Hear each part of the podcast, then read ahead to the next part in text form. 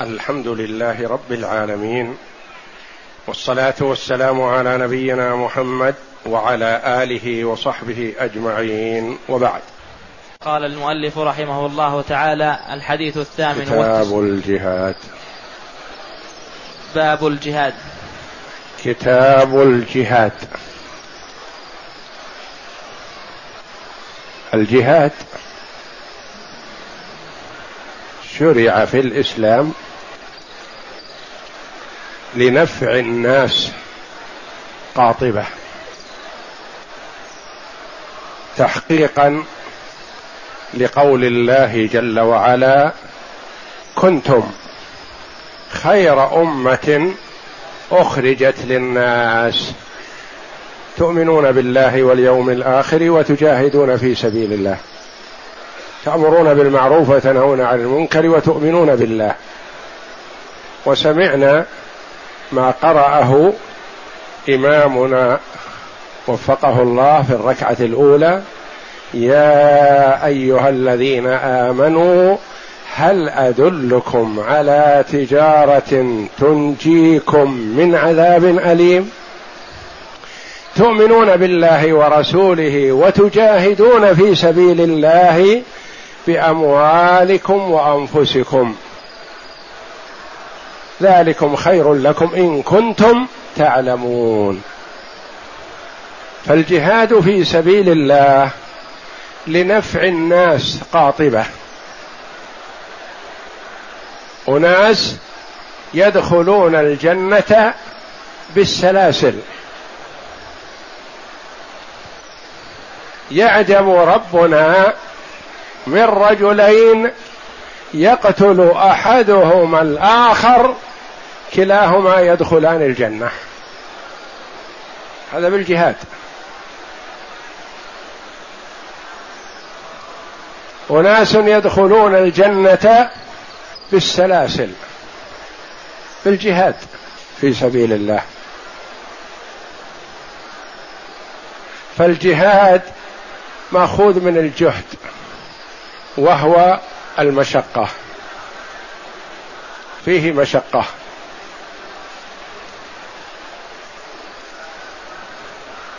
وهو من محاسن الدين الإسلامي. أنه يأمر بالجهاد في سبيل الله لنفع المجاهدين والمجاهدين. كلاهما ينتفع. لأنه يدعى إلى الجنة. يدعى إلى جنة عرضها السماوات والأرض. ما جاهده المسلم لأجل مال أو للتشفي أو لأمر من الأمور وإنما جاهدناهم ليدخلوا الجنة بإذن الله. تحقيقا لقوله تعالى كنتم خير أمة أخرجت للناس. هذه الأمة المحمدية هي أفضل الأمم بكونها أنفع الخلق للخلق. فهي أنفع الخلق للخلق بعد الأنبياء. صلوات الله وسلامه عليهم. وأمة محمد صلى الله عليه وسلم أفضل الأمم. لهذا كنتم خير أمة أخرجت للناس. في زمن عمر بن عبد العزيز رحمه الله أمر بوضع الجزية عمن أسلم. كما هو الواجب شرعا. وكان من قبله يبقي الجزية على من أسلم. اليهود والنصارى يؤمرون بدفع الجزية فإذا أسلم قالوا تبقى عليه الجزية التي كانت عليه. فأمر رضي الله عنه ورحمه بوضع الجزية عمن أسلم. مصادر الدخل قلت. كتب له أحد الولاه إلى أمير المؤمنين لو أبقينا الجزية عمن أسلم فإن الناس تكاثروا دخلوا في الإسلام. يريدون منهم يعني كأنه يتوهم أو يتوقع منهم أنهم دخلوا الجزية دخلوا الإسلام فرارا من الجزية لما وضعت عمن أسلم. فلو أبقينا الجزية على من أسلم فكتب إليه عمر رضي الله عنه قبح الله رأيك.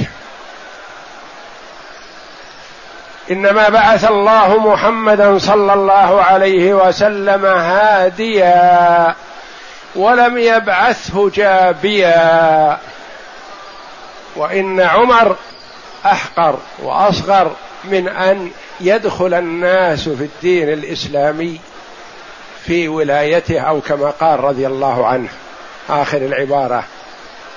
يعني أتمنى لو كل الناس دخلوا في الدين الإسلامي وأنا أعطيهم ما آخذ منهم. فكيف إن نفرض على من أسلم الجزية؟ لأن الإسلام يريد من الناس أن يدخلوا في دين الله. يريد الا يعبد إلا الله. يريد أن تستقيم لهم أمور دينهم ودنياهم. بماذا؟ بالإسلام.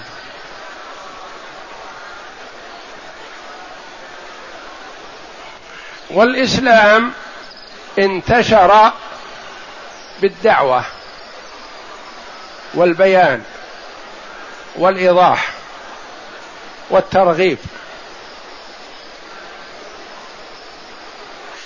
كثر من الناس الذين دخلوا في الدين الإسلامي بمعاملة التجار.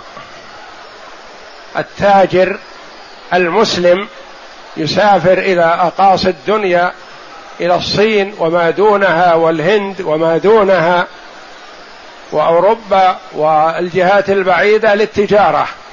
فيعامل معامليه بمعاملة الإسلام بالصدق والأمانة والأخلاق الفاضلة والنصح وعدم الغش وعدم الخيانة وعدم الكذب يصدق فيما له وفيما عليه يبين ما في السلعة من عيب وما فيها من محاسن كما هو الواقع. فتعجب أولئك من هؤلاء من أخلاقهم الحسنة. قالوا كيف؟ نحن ديننا ودينكم يتفاوت. يعني ما تحاولون أن تغشونا أن تخونونا في شيء. قالوا لا ديننا يأمرنا بهذا. ما أحسن هذا الدين الذي يأمر بالصدق والأمانة. فدخل الناس في دين الله افواجا بحسن معاملة التجار. والنبي صلى الله عليه وسلم في مكة ثلاث عشرة سنة يدعو إلى توحيد الله وما أمر بقتال.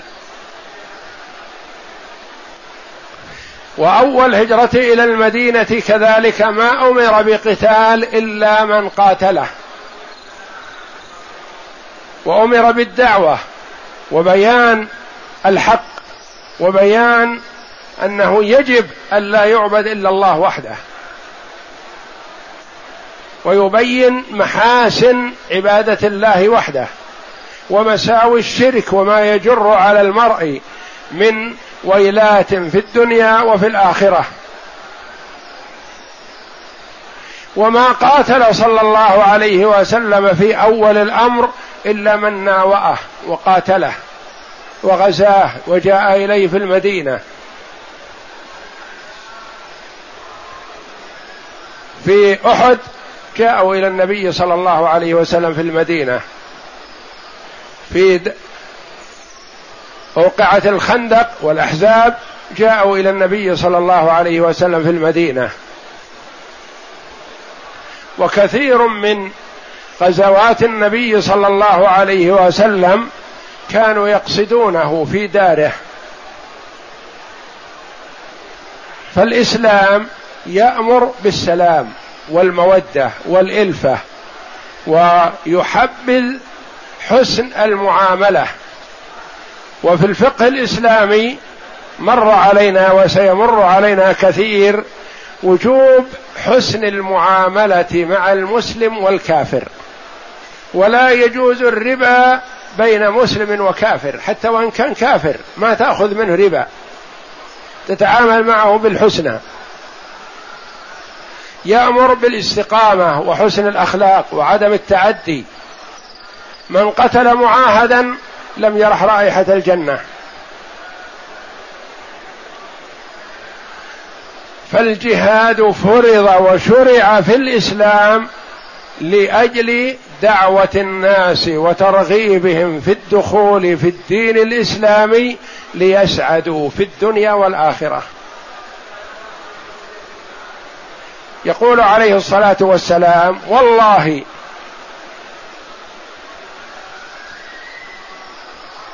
لا يسمع بي يهودي ولا نصراني ثم لا يؤمن بي إلا كان من أهل النار. فالإسلام يأمر الناس باعتناقه لأجل أن يكونوا من أهل الجنة.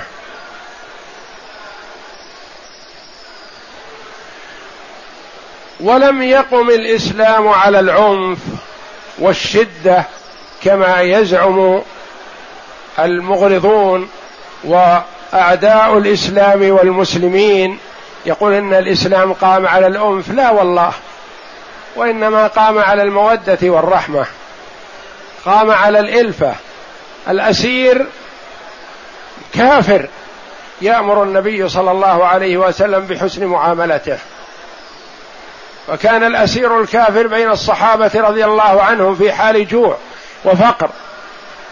كل واحد يقذف ما حوله ما بين يديه مما يشتهى في جهة الأسير لأجل أن يأكله الأسير وهو يبقى من حسن معاملته للأسير الكافر وهو كافر. فالإسلام يأمر بحسن المعاملة واللطف مع الناس وترغيبهم في الدخول في الدين الإسلامي. من ناوى المسلمين وآذاهم يرد كيده في نحره. من آذاهم ما يسكتون عليه. مأمورون بجهاده مأمورون بقتاله لإعزاز دين الله. من وقف في طريق انتشار الإسلام نعم يقاتل ويحارب لأنه أعلن العداء للإسلام ووقف في طريقه. فالإسلام دين اليسر والسهولة والسماحة وميسر له الطريق للانتشار والحمد لله. فمن لا يقف في طريقه لا يلزم بأن يكون مسلم. يقال هذا الإسلام وهذه تعاليمه وأنت كما تشاء. لا إكراه في الدين قد تبين الرشد من الغي.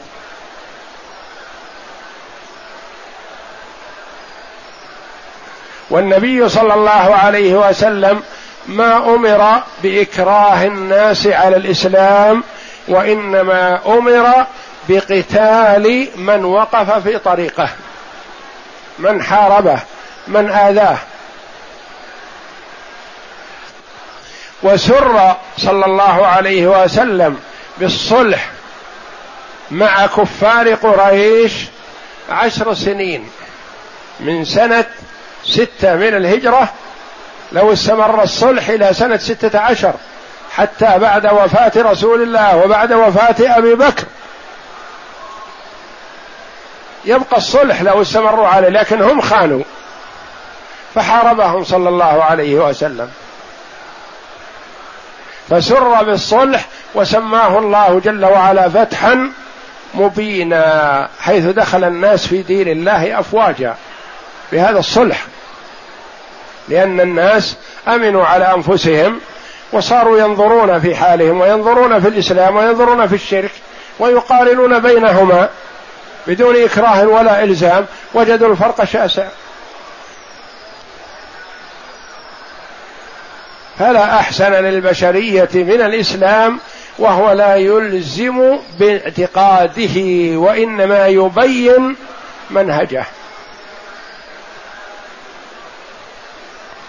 المغرضون يقولون الإسلام قام على العنف والشدة وهو إلى آخره وهذا كذب وهو لا يخلو من أمرين إما للجهل بتعاليم الإسلام وإما لصد الناس عنه مغرضين بهذا. يعرفون سماحة الإسلام لكن يقلبونها.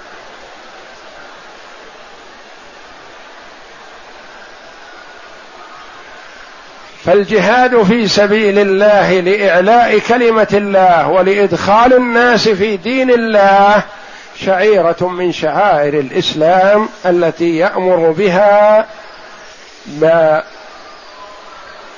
ويرغب فيها لدخول الناس في دين الله. ولا يحرص على القتل ولا سفك الدماء. لا تقتل المرأة حتى لو وجدت في معركة ولا يقتل الصبي ولا يقتل الشيخ الفاني. لا يقتلون. والأسير الإمام مخير بين ثلاثة أمور. إما أن يطلقه أو ياخذ منه الفداء يطلقه بدون شيء بدون فداء أو ياخذ منه الفداء أو يقتله إذا كان يخشى من شوكته وأذاه للمسلمين. كما حصل من بعض الناس أطلقه النبي صلى الله عليه وسلم لما أسر في معركة فجاء في المعركة الثانية محاربا فأمر النبي صلى الله عليه وسلم بقتله. وأسر أسر مرتين فالإسلام لا يرغب في القتل وإنما يرغب في أن يفسح المجال لانتشاره وظهوره وعلم الناس به. ولا يسيغ القتال حتى يعلنون بالدعوة إليه إلى الإسلام. فإذا دعوا إلى الإسلام ورغبوا فيه فأبوا وأرادوا النيل من المسلمين حينئذ يقاتلون. لا ينهاكم الله عن الذين لم يقاتلوكم في الدين ولم يخرجوكم من دياركم. أن تبروهم وتقسطوا إليهم. إن الله يحب المقسطين. إنما ينهاكم الله عن الذين قاتلوكم في الدين وأخرجوكم من دياركم وظاهروا على إخراجكم. أن تولوهم. ومن يتولهم فأولئك هم الظالمون. فالجهاد شعيرة من شعائر الإسلام وهو لمصلحة البشرية قاطبة ودعوتهم إلى الدخول في دين الله دعوتهم إلى الدخول في الجنة وترغيبهم في ذلك لمصلحتهم تحقيقا لقوله تعالى كنتم خير أمة أخرجت للناس اقرأ. الحديث الثامن والتسعون الجهاد. كتاب الجهاد. الجهاد بكسر الجيم أصله أصله اللغة المشقة. لغة المشقة يقول جاهد وبلغ منه الجهد. والنبي صلى الله عليه وسلم لما غطه جبريل الغطة الأولى يقول حتى بلغ من الجهد. يعني كان في مشقة في ضمة جبريل عليه السلام للنبي صلى الله عليه وسلم ليهيئه لما سيوحى إليه. وتقول هذا العمل بلغ مني الجهد وأجهدني بمعنى شق شق علي. نعم. يقال جاهدت جهادا أي بلغت المشقة. وشرعا بذل الجهد في قتال الكفار والبغاة وقطاع الطريق. الكفار والبغاة الذين يبغون على الإمام وقطاع الطريق الذين يقطعون طريق المسلمين عن السير. نعم. فهم أنواع. ومشروعيته بالكتاب والسنة والإجماع. وقد تكاثرت النصوص في الأمر به والحث عليه والترغيب فيه وسيأتي شيء منها إن شاء الله ت... منها ما سمعناه من قراءة إمامنا في صلاة المغرب. يا أيها الذين آمنوا هل أدلكم على تجارة تنجيكم من عذاب أليم؟ تؤمنون بالله ورسوله وتجاهدون في سبيل الله بأموالكم وأنفسكم. ذلكم خير لكم إن كنتم تعلمون. نعم. وهو فرض كفاية. وهو فرض كفاية. من المعلوم فرض الكفاية؟ إذا قام به من يكفي سقط الإثم عن الباقين. وإذا تركه الناس قاطبة وهم قادرون عليه أثم كل قادر. أثم كل قادر على القيام به ومن ليس بقادر لا يأثم. والحمد لله نعم. إذا قام به من يكفي سقط سقط عن الباقين. وقد يكون فرض عين كما سيأتي أحيانا. يعني أحيانا يكون فرض كفاية وأحيانا يكون فرض عين. نعم. وإلا أثموا جميعا مع العلم والقدرة. مع العلم والقدرة. يعني إذا تمكنوا وقدروا على ذلك فيأثم من قدر ولم يقم به. نعم. إلا في ثلاثة مواضع فيكون فرض عين. في ثلاثة مواضع كما جاء في القرآن فهي فرض عين. جاءت في القرآن والسنة. نعم. الأول إذا تقابل الفريقان تعين وحرم الانصراف. إذا تقابل الفريقان تعين على من حضر أن يقاتل ولا يحق له أن يفر. يا أيها الذين آمنوا إذا لقيتم الذين كفروا زحفا فلا تولوهم الأدبار. ومن يولهم يومئذ دبره إلا متحرفا لقتال أو متحيزا إلى فئة فقد باء بغضب من الله. ومأواه جهنم وبئس المصير. يعني إذا حضر لأن الفرار من من الصف يورث الذلة والضعف والهزيمة في نفوس المسلمين. كما يوجد العزيمة والقوة والشجاعة في نفوس الكفار فيقولون هزمناهم هذا انهزم والثاني يتبعه وهكذا. فهذا يتعين عليه ويحرم عليه إلا في حال إذا انهزم من جهة ليقاتل بجهة أخرى أو للتورية للكفار لأجل أن يعزم على يعود إليه مرة أخرى بنشاط ويقاتل. إلا متحيزا إلى فئة. نعم. الثاني إذا نزل العدو البلد وحاصرها تعينت مقاومته. كذلك هذا فرض عين. إذا نزل العدو في البلد في بلد المسلمين وجب على أهل البلد أن يقاتلوه ولا يسكتوا عنه. لأنه جاءهم ونزل عليهم فما يت... ما نقول فرض كفاية نقول فرض عين. لأنه نزل في البلاد فيجب أن يدافعوا. فهو من... إن غلبوا فالحمد لله وإن قتلوا فهم شهداء أحياء عند ربهم يرزقون. الثالث إذا استنفر الإمام الناس بع... الناس استنفارا عاما أو خص واحدا بعينه. إذا استنفرتم فانفروا. إذا قال الإمام هلموا إلى القتال في سبيل الله. الكفار توجهوا إلينا فلا بد أن نقابلهم. فقال الإمام اخرجوا. حينئذ ما نقول فرض كفاية نقول فرض عين. يتعين على كل قادر أن يخرج.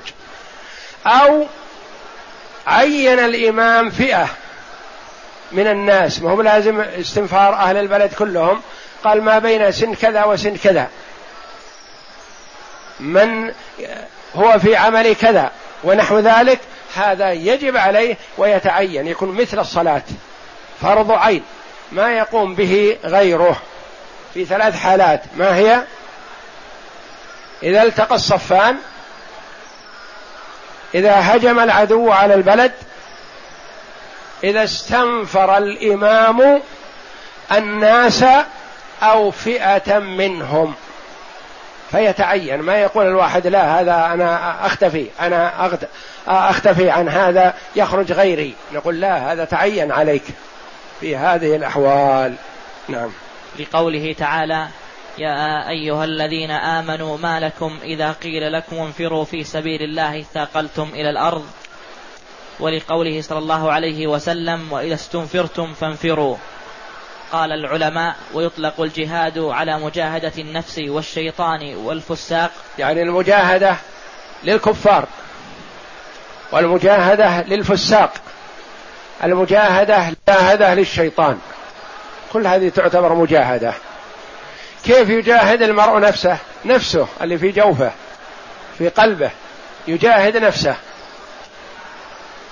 يجاهد الفاسق. يجاهد الشيطان يجاهد الكافر. نعم.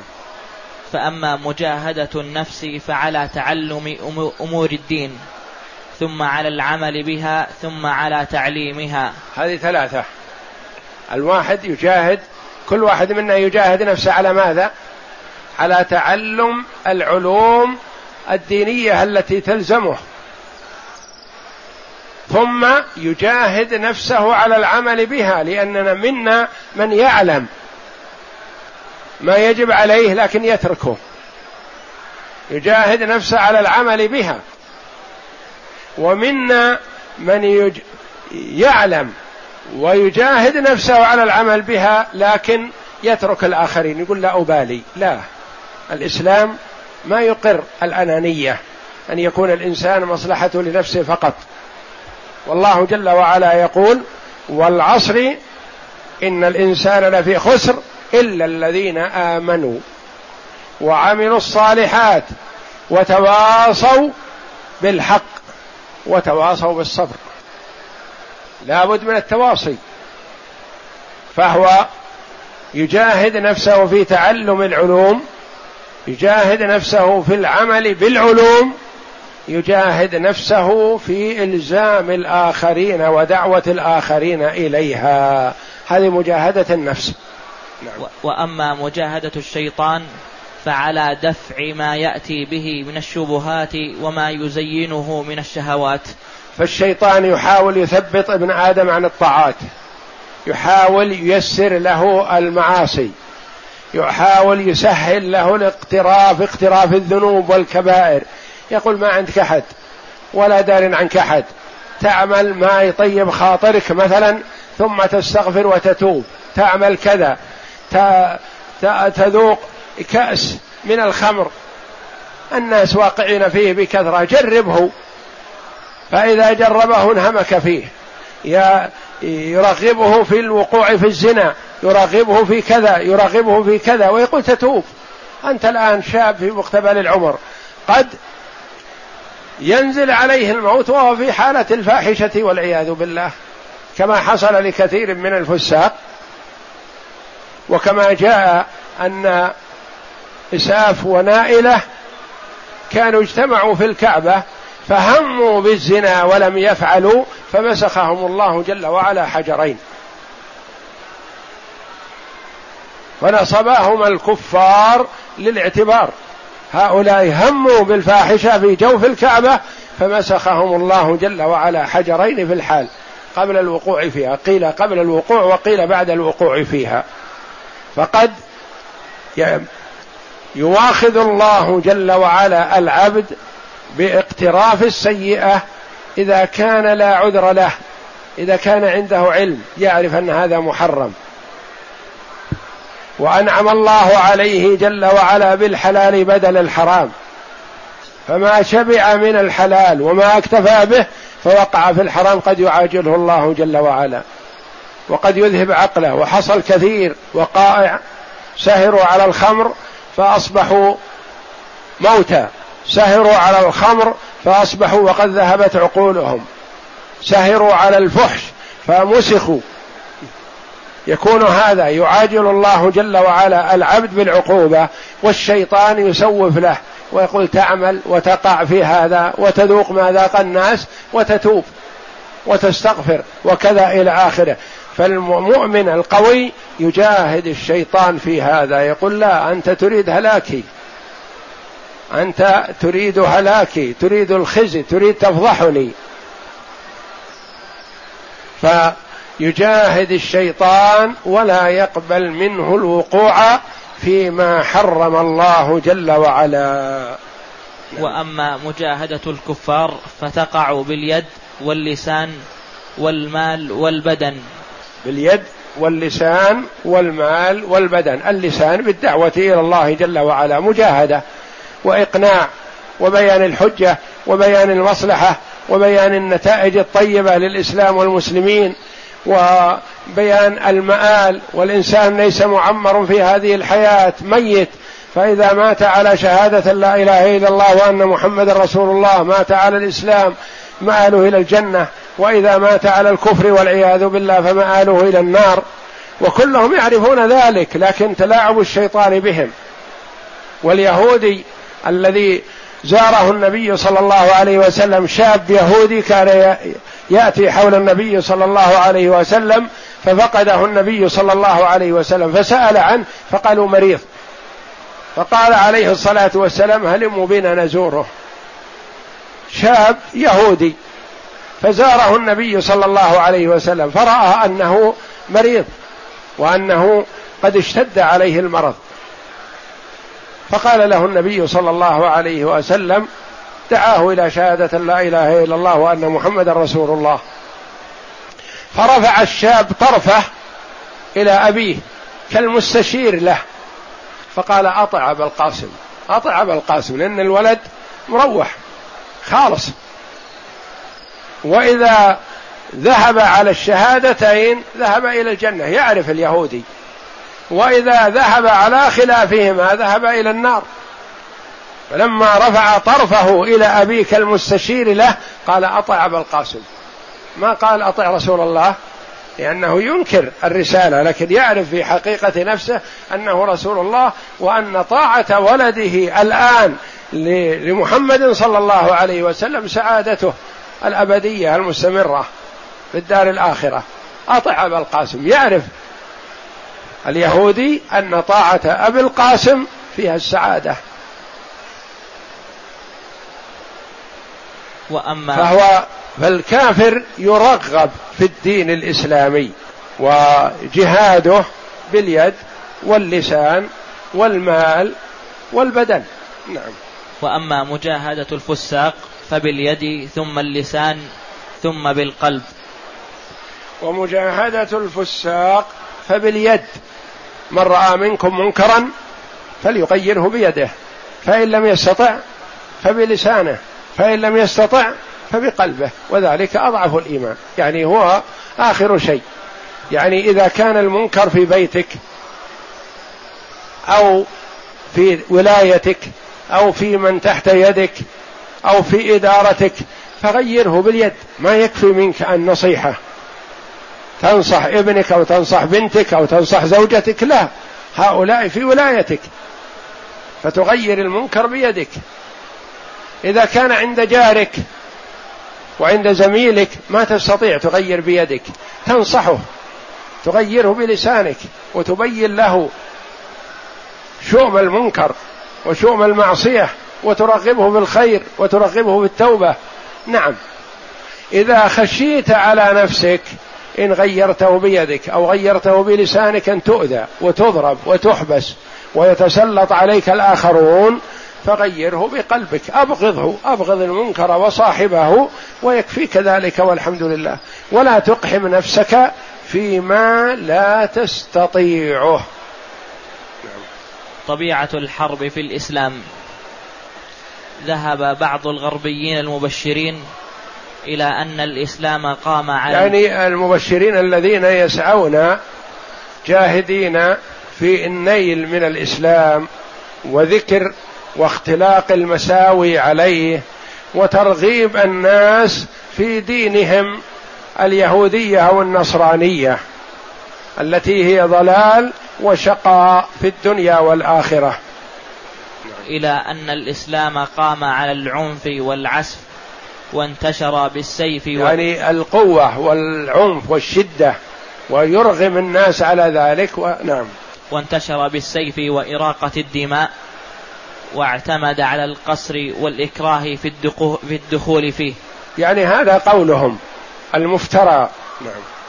والجواب أن نقول هذا زعم خاطئ وهو ناشئ إما عن جهل في الدين الإسلامي وفتوحاته وغزواته ونصوصه وإما ناشئ عن عصبية وعداء لهذا الدين فهم يريدون تبشيعه والتنفير منه. والحق أنه ناشئ من الأمرين جميعا. الحق أنه ناشئ من الأمرين جميعا عند هؤلاء. يعني عندهم أمران. أول الجهل بما جاء به الإسلام. ثانيا العدا للإسلام والمسلمين فاختلقوا هذه الاختلاقات. ما نقول إنهم كلهم جهلة وإنما هو ناشئ عن جهل لأن ما عندهم عمق. لتعاليم الإسلام وما يدعو إليه الإسلام من الرأفة والرحمة والمودة وحسن المعاملة وعندهم حقد وعدى للإسلام فنسبوا إليه ما ليس منه فهو ناشئ من الأمرين يعني عندهم جهل وعندهم حقد فقالوا هذا القول نعم. لأن الدين الإسلامي قام على الدعوة بالحكمة والموعظة الحسنة. ادع إلى سبيل ربك بالحكمة والموعظة الحسنة وجادلهم بالتي هي أحسن.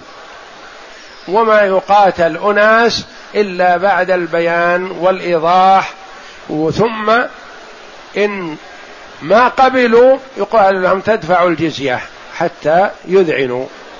تدفعوا الجزية وتبقون على دينكم. حتى لا يقفوا في وجه من أراد الإسلام. ونادى بالسلام ودعا إليه فإن السلام مشتق من الإسلام.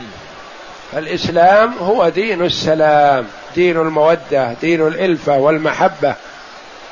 نعم.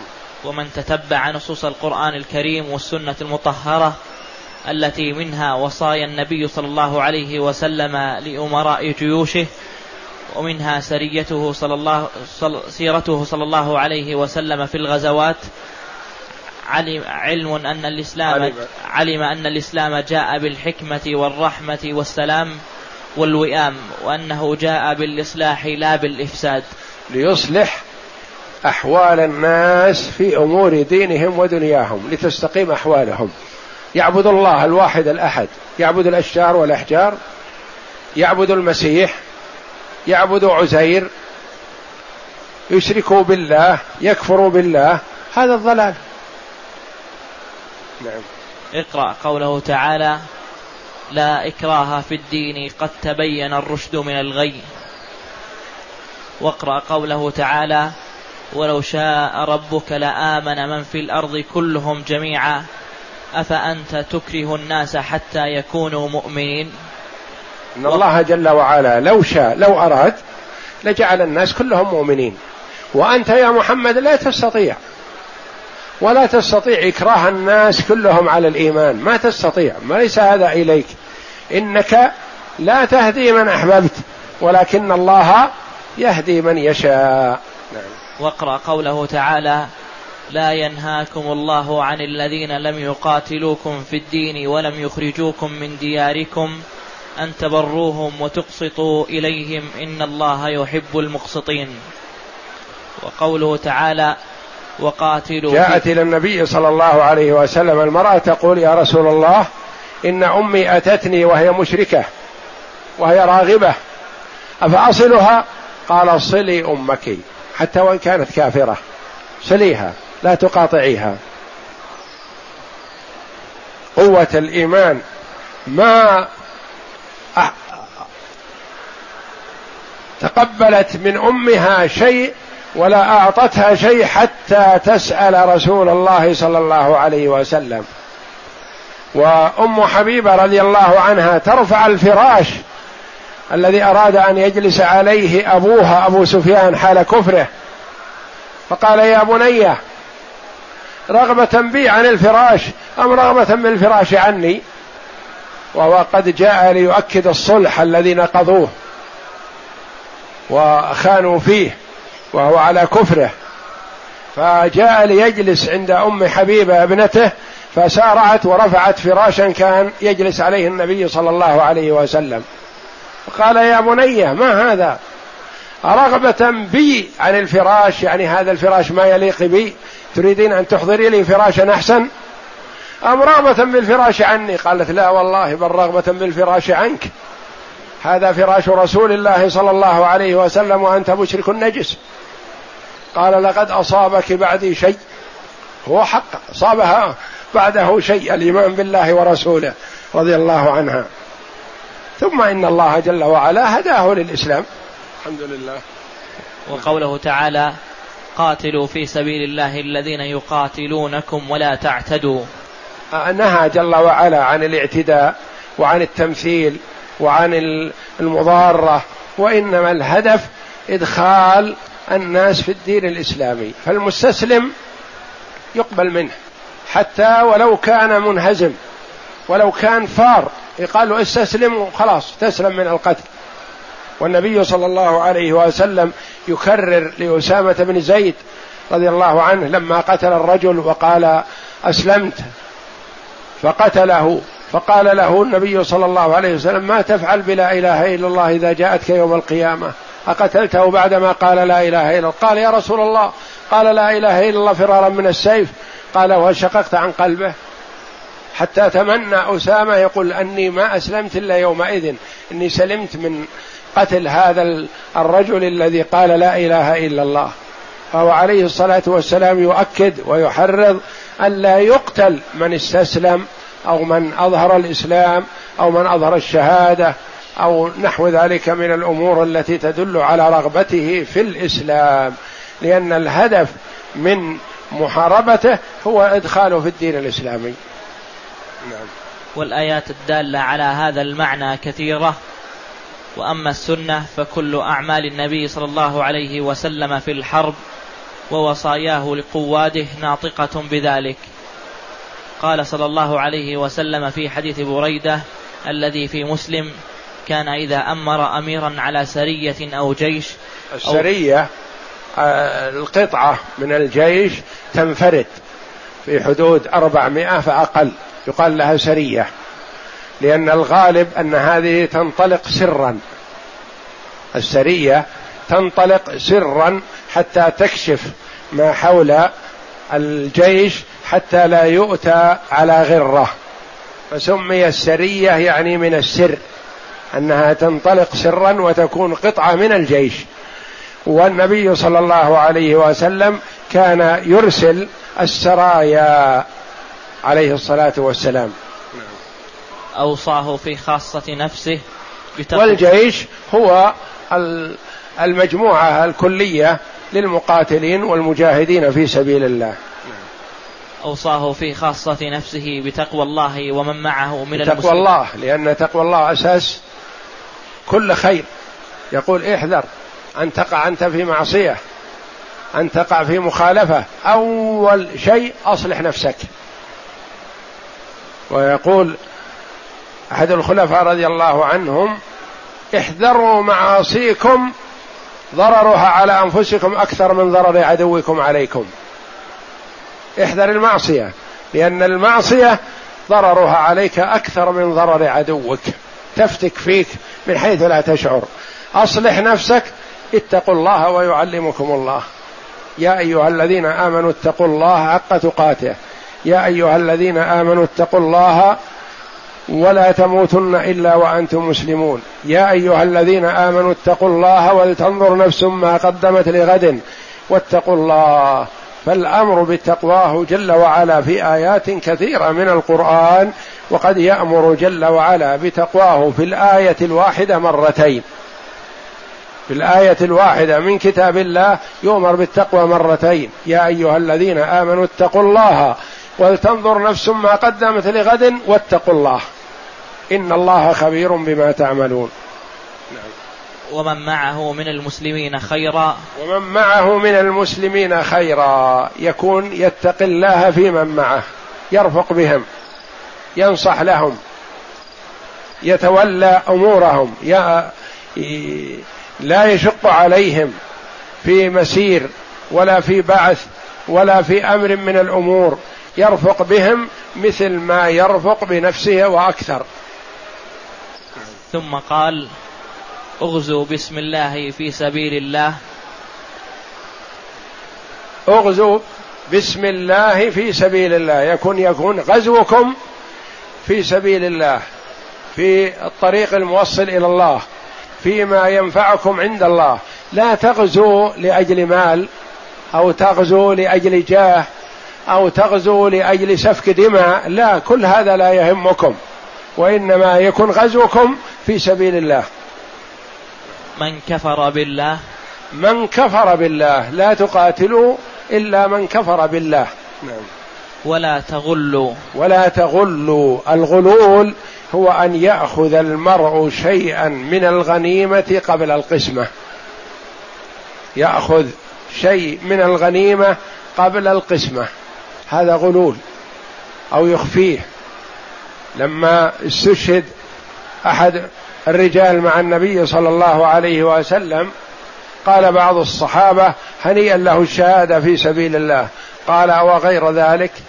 لقد رأيت الشملة التي أخذها قبل القسمة تشتعل عليه نارا. أعجبته شملة يعني كردة أو كعباءة ونحوها فأخذها قبل أن تقسم. ما دخل في القسمة. فرآها النبي صلى الله عليه وسلم بما أطلعه الله جل وعلا عليه تشتعل عليه نار. ولا تغدروا. ولا تغدروا. يعني إذا أمنتم شخص كافر احذروا الغدر به. لا تؤمنه ثم تقتله لا تقول له افعل كذا من شأن تسلم ثم تقتله. لا. احذر الغدر. ولا تمثلوا. ولا تمثلوا. إذا قتلتم لا تمثلوا. لا تقطع الإذن لا تقطع الأنف لا تقطع اللسان لا تقطع الأصابع لا.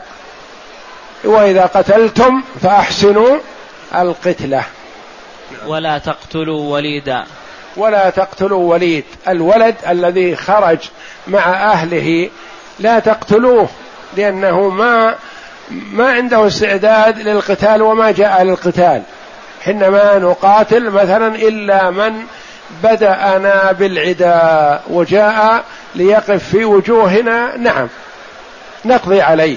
لكن ولد صغير شاب نأمل أن يسلم لا يبقى. والنبي صلى الله عليه وسلم في حرب بني قريظة كان يكشف عن مآزرهم. فمن أنبت يعتبر من المقاتلة. ومن لم ينبت الشعر الخشن حول القبل يعتبر من الأولاد. استرقه. وما قتله صلى الله عليه وسلم وما أمر بقتله. وحكم سعد رضي الله عنه لما حكم فيهم أن تقتل مقاتلتهم وتسبأ الذرية. فمن لم ينبت اعتبره النبي صلى الله عليه وسلم من الذرية فلم يقتله. لا تقتلوا وليد. وفي أحاديث أخر نهى عن قتل النساء. وفي أحاديث نهى عن قتل الشيخ الفاني والراهب والعابد في عبادته. حتى وإن كان عبادته على ضلال. نتركه ما نقاتله. في صومعته في كنيسته ما نتعرض له. ندعوه نرغبه ولا نقاتله. نعم. ونهى صلى الله عليه وسلم عن قتل النساء والصبيان متفق عليه. وقال صلى الله عليه وسلم اخرجوا بسم الله تقاتلون في سبيل الله من كفر بالله ولا تغدروا ولا تغلوا ولا تمثلوا ولا تقتلوا الولدان ولا أصحاب الصوامع. أصحاب الصوامع العباد. يعني عباد في صوامعهم وإن كانوا على ضلال. هذا ما في شر علينا نتركه. نرغبه في الدخول الدين الإسلامي إن دخل فالحمد لله وإلا نتركه. ولا نقاتله وهو مقبل على عبادته. وإن كانت عبادته ضلال ولا تقبل منه. وقال ولا تقتلوا شيخا فانيا. شيخ فاني الشيخ الفاني يعني الكبير. لا يقتل إلا إن كان يحرض